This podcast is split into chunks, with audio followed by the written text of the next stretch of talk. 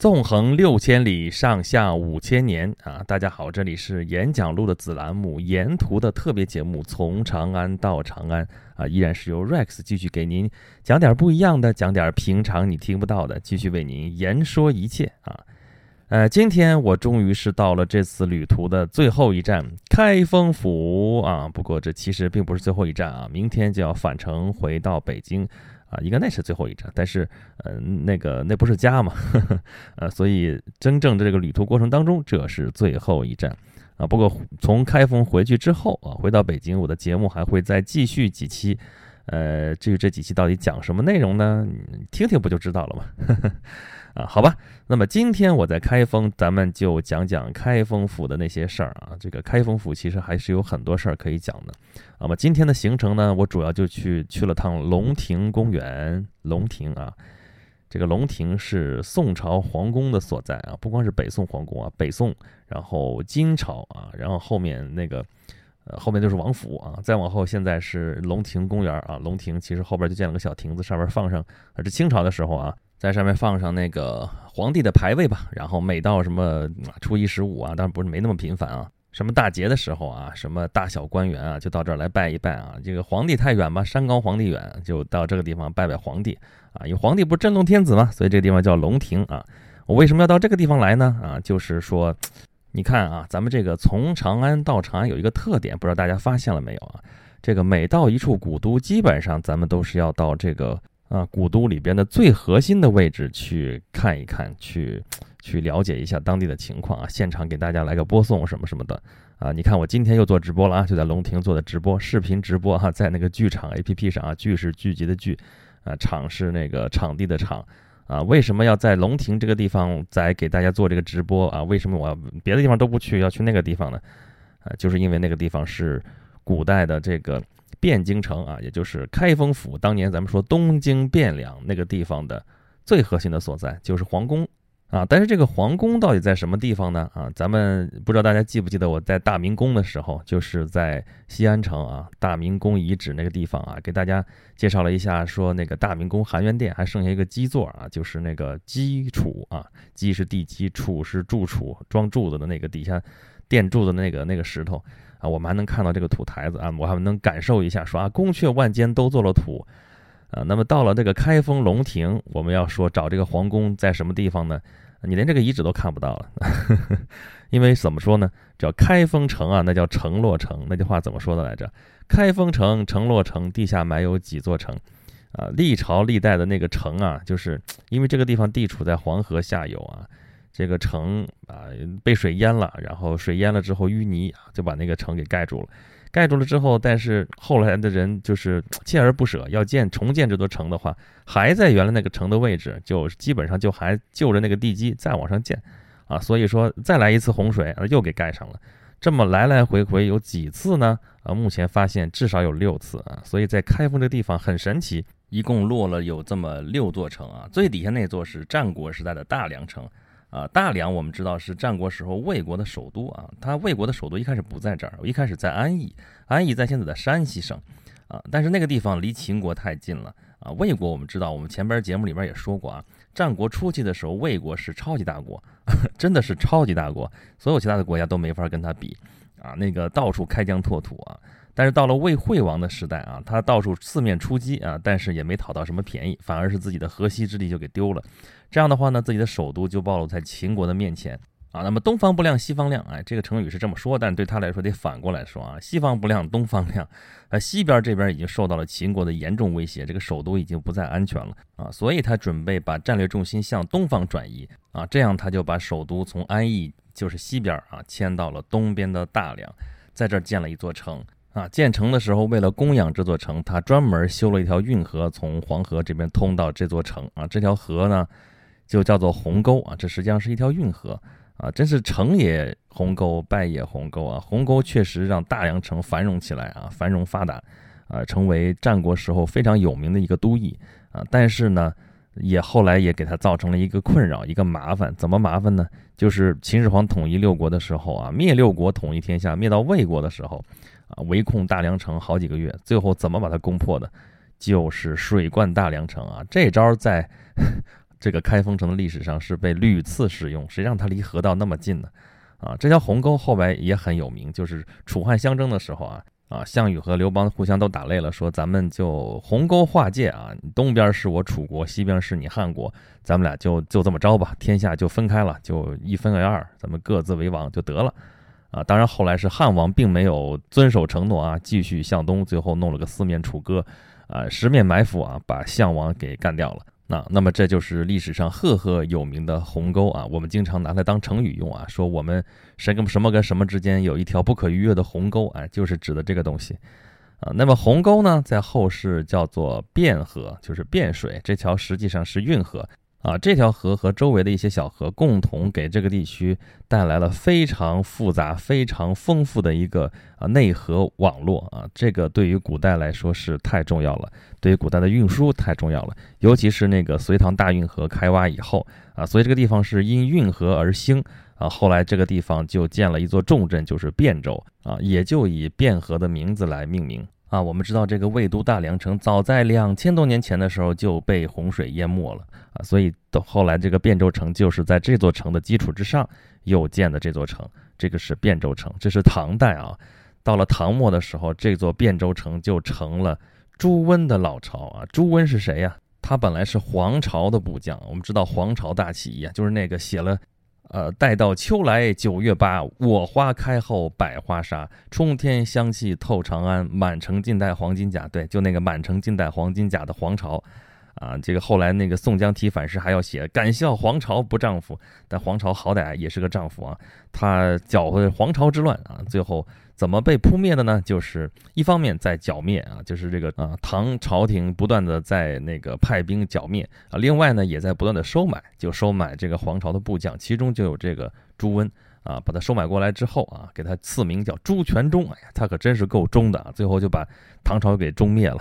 他的老巢就在汴州，他就是在这儿起家的啊，所以呢，他。在篡了唐之后，就把这个地方定成他的首都啊，这个地方就成了五代啊，五代梁唐晋汉周，有四代啊，除了这个后唐定都洛阳之外，其他都定都在这个汴州城。那它既然是京城了，那它就叫汴京啊。但实际上这个地方是不适合当首都的啊。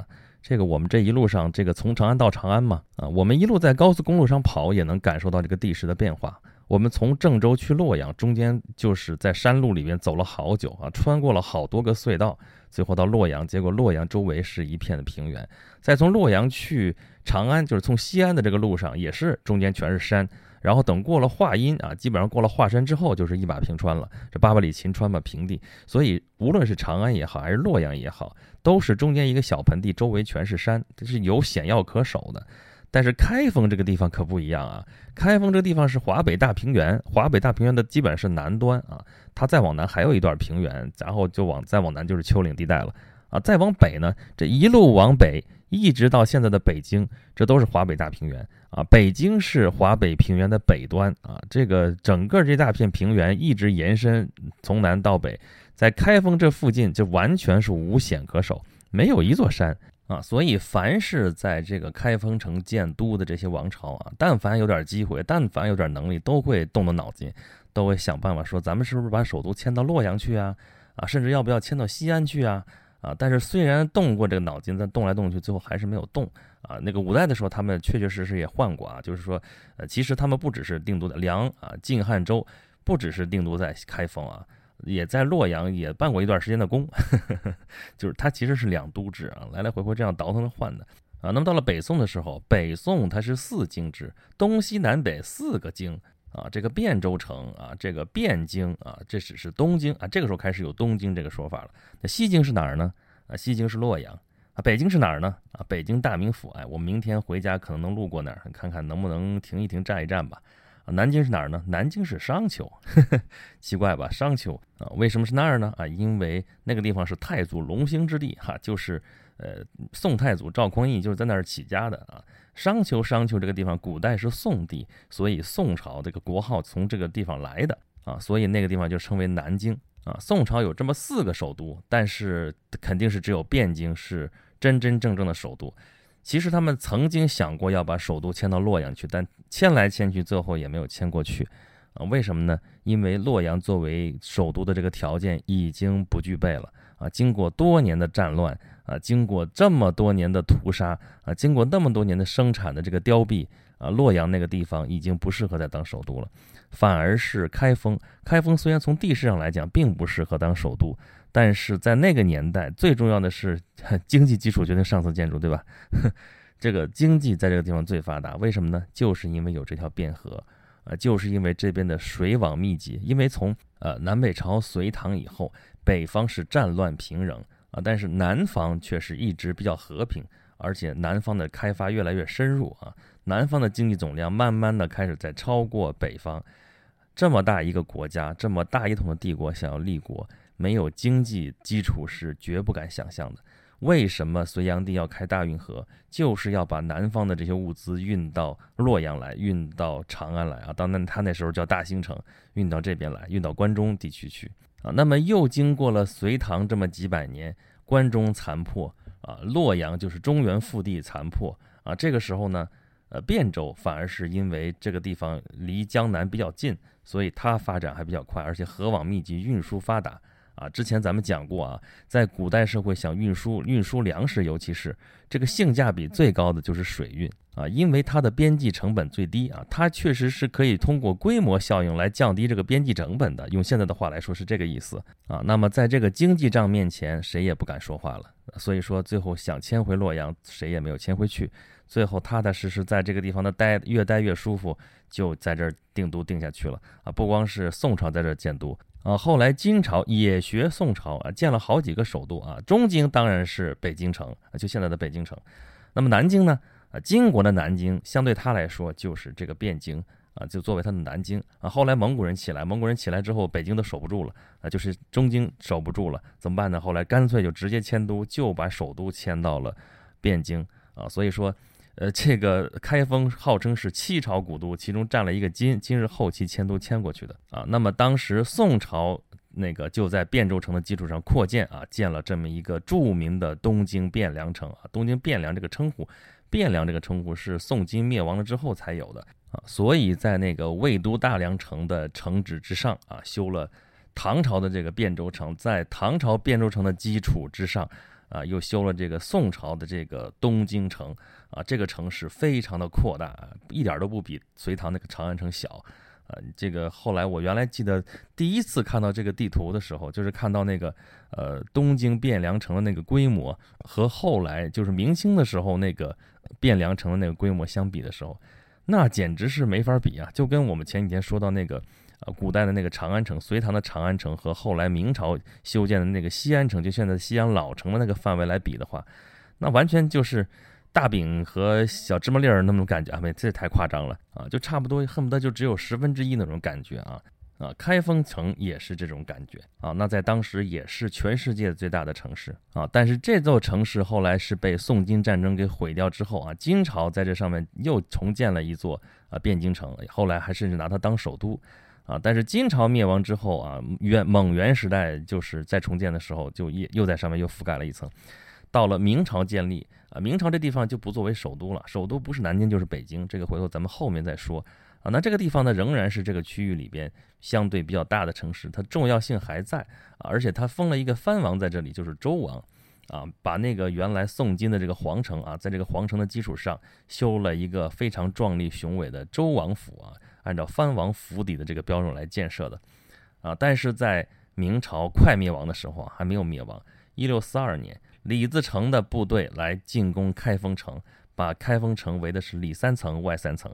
后来又故技重施，就跟当年秦始皇派兵水灌大梁城一样，又水灌这个开封城。开封城真的就又被毁了一次啊！这个当时特别惨。但是我当时看那个历史记载的时候，我觉得。不忍直视啊！当时全城有大概三十多万人的军民啊，最后只剩下两万人，你就可以想想那个有多么的惨烈。而且当时水已经灌了开封城之后，在那个小船之上，在这驾着船在上面还要打呢，哎，看得我是一声长叹呐。那么这个名城也就被毁了，被盖到下面去了。然后在这个基础之上啊，在周王府的那个眉山之上，才修了现在这个龙亭。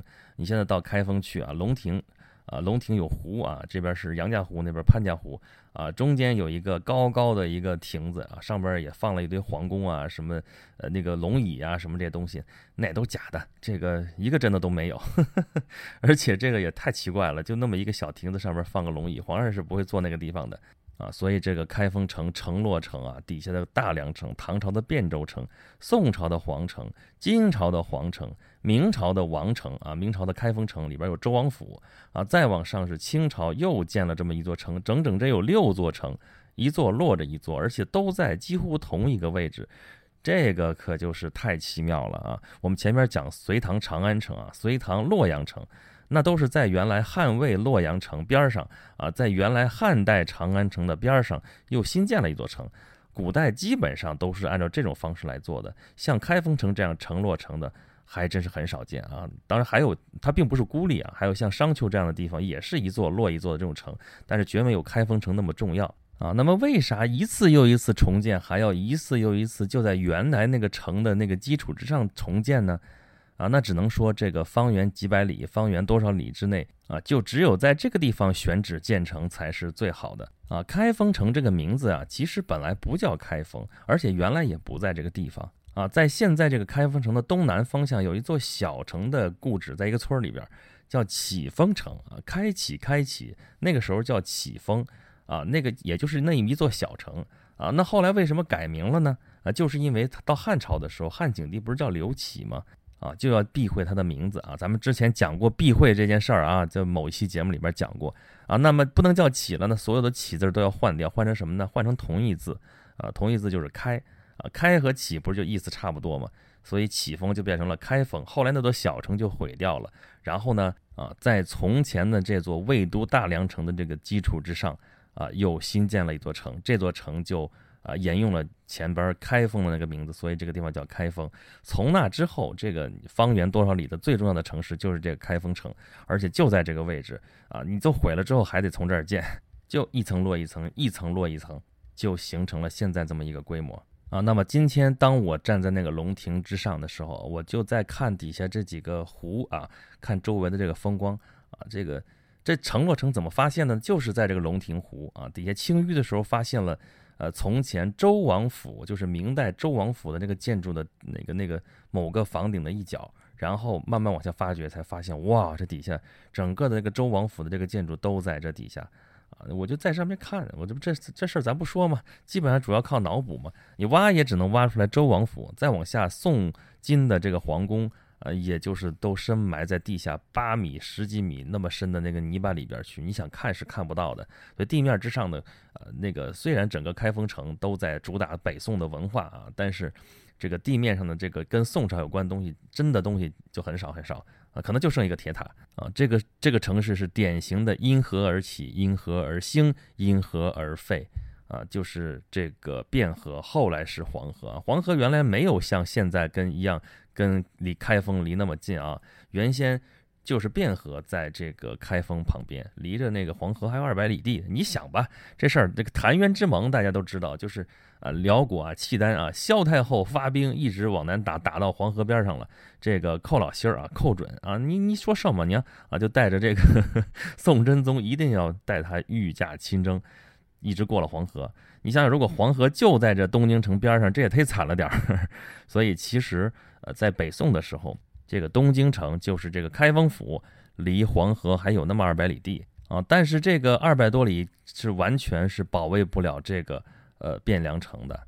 这等于说你只靠一条黄河，过了黄河就一一马平川就过来了。别说过了黄河了，黄河之前也是一马平川啊。你把燕云十六州一丢，呃，这个就北京北边那些山就不能作为屏障了啊。那么我们中原汉民族这个国家，用来对抗草原民族那个长城，在宋朝就完全无法发挥作用啊。这个骑马的民族就是根本就不用过山了，直接从那个北京城出发向南就直接就就就走吧，这太适合行军了，太适合骑马了。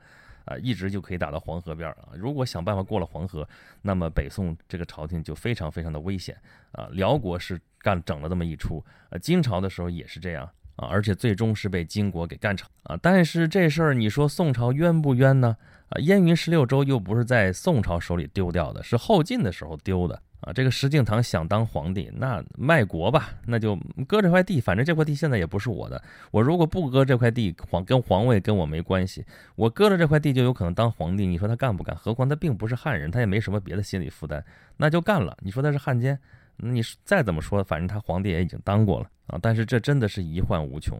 啊，所以说宋朝这个国防的这个格局实在是开局不利，而且后来也没有整过来啊。宋太祖就是远征也失败了，宋太宗那就更不用说了啊，打仗打到北京旁边的这个高粱河这个地方，也不是旁边了啊，现在来说就是北京的市中心，就西直门立交桥那块儿，打到那个地方，然后大败亏输，这个 这个宋太宗就见这坐着驴车，好歹把命捡回来了。就这么惨啊！毛主席当年看到这地方的时候，在书上写了一句话，叫“此人不知兵”。你你不知兵，那就没办法了。所以幽云十六州收回来无望，然后最后就只好变成这种格局。